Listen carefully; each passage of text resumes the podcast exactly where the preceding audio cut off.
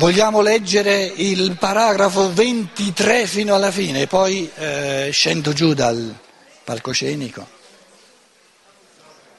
Com'è? Vogliamo leggere il, lo Schopenhauer, il paragrafo eh, ventitré, e poi scelgo giù dal palcoscenico, e, capito?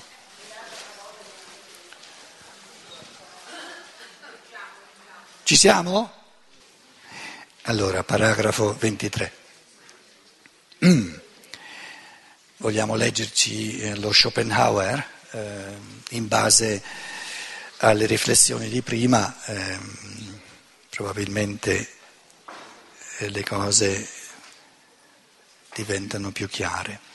Le considerazioni precedenti mostrano che è assurdo ricercare negli esseri singoli del mondo qualcosa di comune al di fuori del contenuto ideale che il pensare ci fornisce.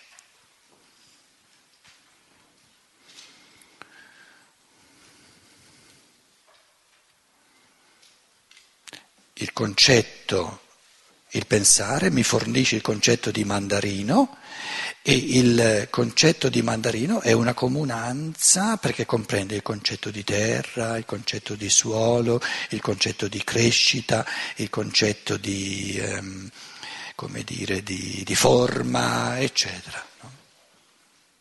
Di seme, di pianta.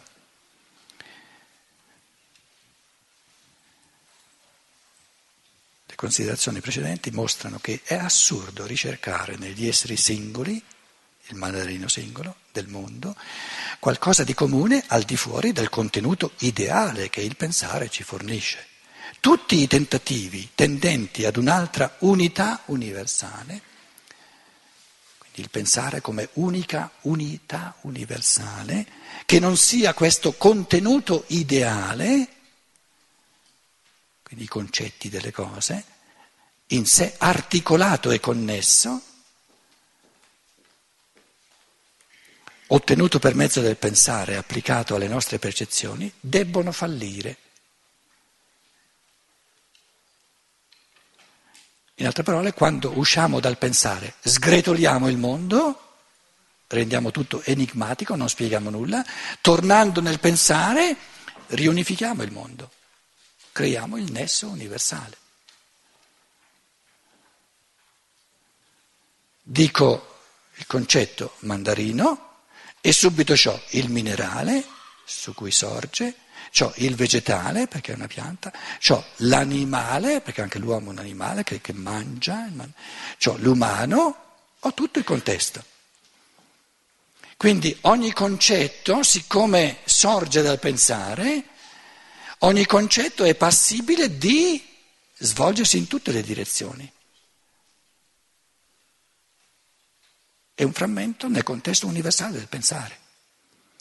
E quindi pensare significa passare da concetto a concetto, fare in esse il concetto del mandarino col concetto di suolo, col concetto di vegetale, col concetto di animale, col concetto dell'uomo che lo mangia, eccetera, eccetera, eccetera. Tutti i concetti.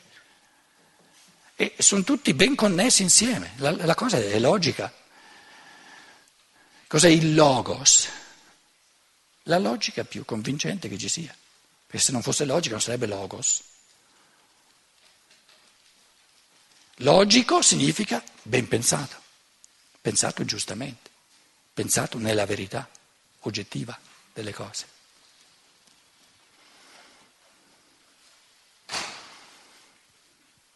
Se io vi dico il mandarino è un animale, che effetto vi fa? Assurdo, è pensato, è un pensato non pensato, capito? Ci manca il concetto di mandarino, il concetto di mandarino è una pianta, non un animale. Quindi il pensare va a colpo sicuro perché colloca al posto giusto le cose. Il pensare va a colpo sicuro oppure non c'è. Quindi l'errore non è un pensare che sbaglia, è un pensare che manca.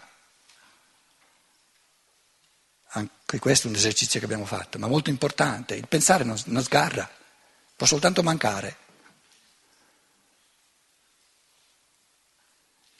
Tanto è vero che l'errore, errare è un'immagine, no? Le, qui c'è la strada, la strada. Cosa significa errare? Andare fuori strada. Andare fuori strada è una strada sbagliata? No, manca la strada giusta. Qui non c'è una strada. Sono andato fuori dalla strada giusta. Quindi l'errore erra, va fuori dalla scia del pensare. Manca il concetto giusto. Quindi il mandarino è un animale, è un concetto? No, non può essere un non concetto, manca il concetto giusto. Se io dico il mandarino è una pianta, c'è il concetto giusto. Resto nella strada del pensare, tracciata dal Logos. La strada tracciata dal Logos è il mandarino è una pianta. Io esco da questa strada, erro, è un errore, ma errore significa sono fuori. Quindi non c'è una verità alternativa.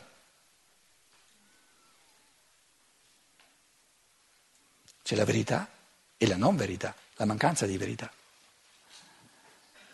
Ma la non verità non è qualcosa, è la mancanza di verità. Così come la percezione non è qualcosa, ma è la mancanza del concetto. È ben diverso.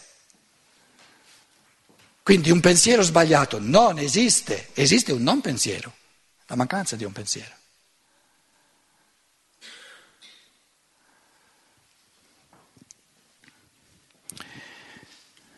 Né un Dio umano personale, che poi è desunto dalla percezione, no?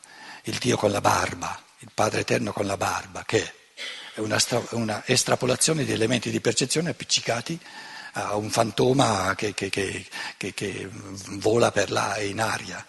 Né energia o materia, dov'è che percepiamo noi l'energia? Qui dove Schopenhauer parla di volontà, percepiamo l'energia, però quando parliamo di energia l'origine è sempre una percezione.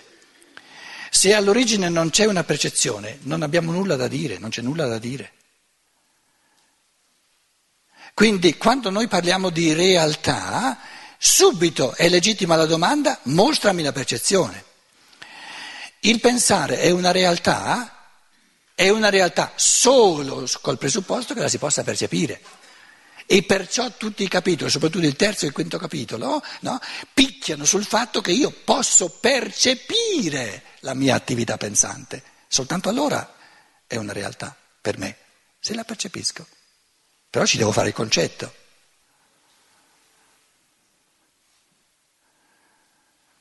E il concetto di pensare è che in ogni altra percezione io sono passivo, ma in ciò che percepisco, quando mi percepisco come pensante, sono attivo. Quindi adesso, oltre alla percezione del pensare, ci ho fatto il concetto. Quindi il pensare è quella cosa che per, l'unica cosa che percepisco in me, nella quale io devo essere attivo, è l'unica cosa che devo essere io a produrre. Questo è il concetto del pensare. Però non posso creare questo concetto senza percepire che penso.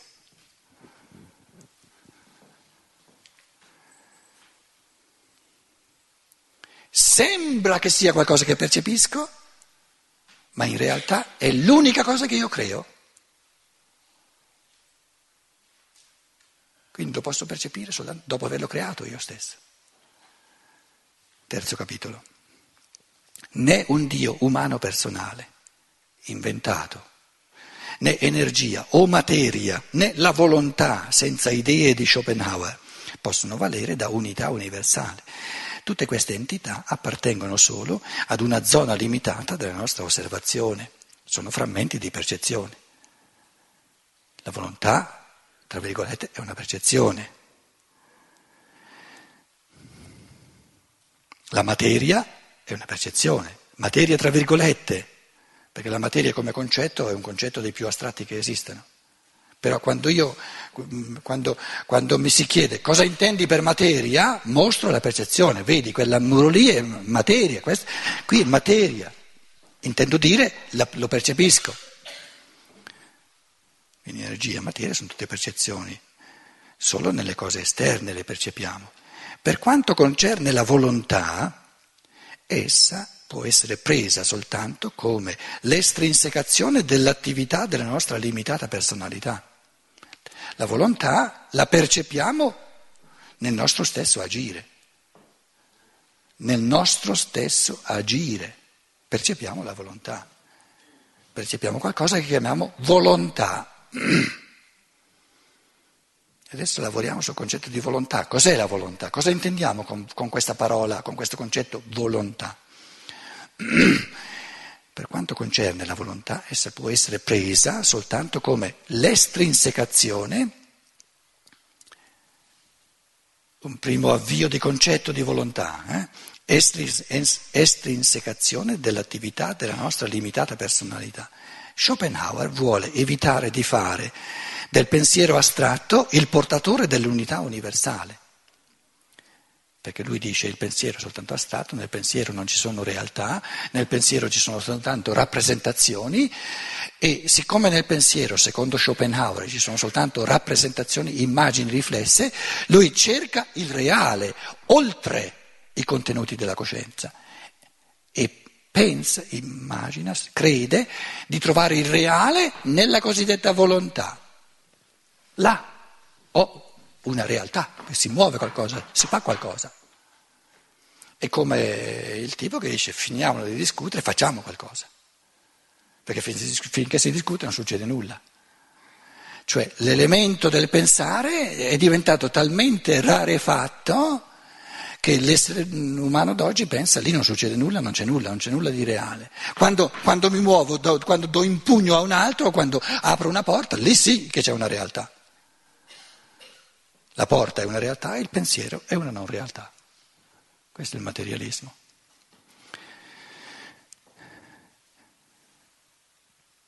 Allora, Schopenhauer vuole evitare di fare del pensiero astratto il portatore dell'unità universale e cerca in sua vece, al posto del pensare, qualcosa che gli si presenti direttamente con carattere di realtà. Voglio qualcosa dove io posso dire, qui c'è una realtà, nel pensare non c'è una realtà, puro speculare, specchio speculare, immagini riflesse, non realtà. La carota che io ho nella rappresentazione, mica è una carota reale. Il mandarino che ho nella rappresentazione, se no cosa ci avrei qui? Se fossero reali, dove, eh, in, questo, in, questo, capito? In questa cassa qui come faccio? Qui non c'ho realtà. Schopenhauer. Eh, Schopenhauer siamo tutti ormai, oggi. Questo filosofo crede che noi non arriveremo mai e poi mai a comprendere il mondo se lo consideriamo come mondo esterno. L'albero è esterno a me, io ho soltanto la rappresentazione dell'albero, soltanto un'immagine interna dell'albero, ma l'albero come cosa in sé mi è esterno. Nella volontà ho direttamente la cosa in sé, dice Schopenhauer. Perché della volontà non posso avere la rappresentazione, la vivo direttamente, come realtà, mi muove. Ha scritto una mezza biblioteca eh, questo Schopenhauer, che a noi viene naturalmente risparmiato di leggerla. Quindi questo filosofo crede che noi non arriveremo mai e poi mai a comprendere il mondo se lo consideriamo come mondo esterno. In, adesso un, una, una citazione di Schopenhauer.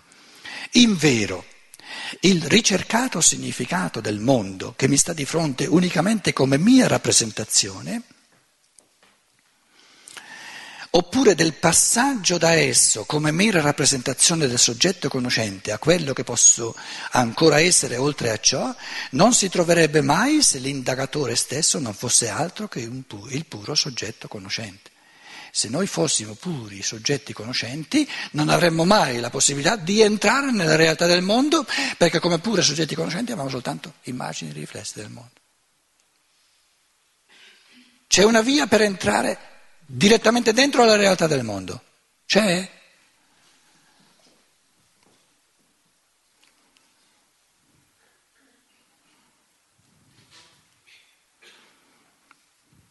A quello che esso possa ancora essere, oltre a ciò, non si troverebbe mai se l'indagatore stesso non fosse altro che il puro soggetto conoscente, testa d'angelo, alata senza corpo. Un sacco di rappresentazioni.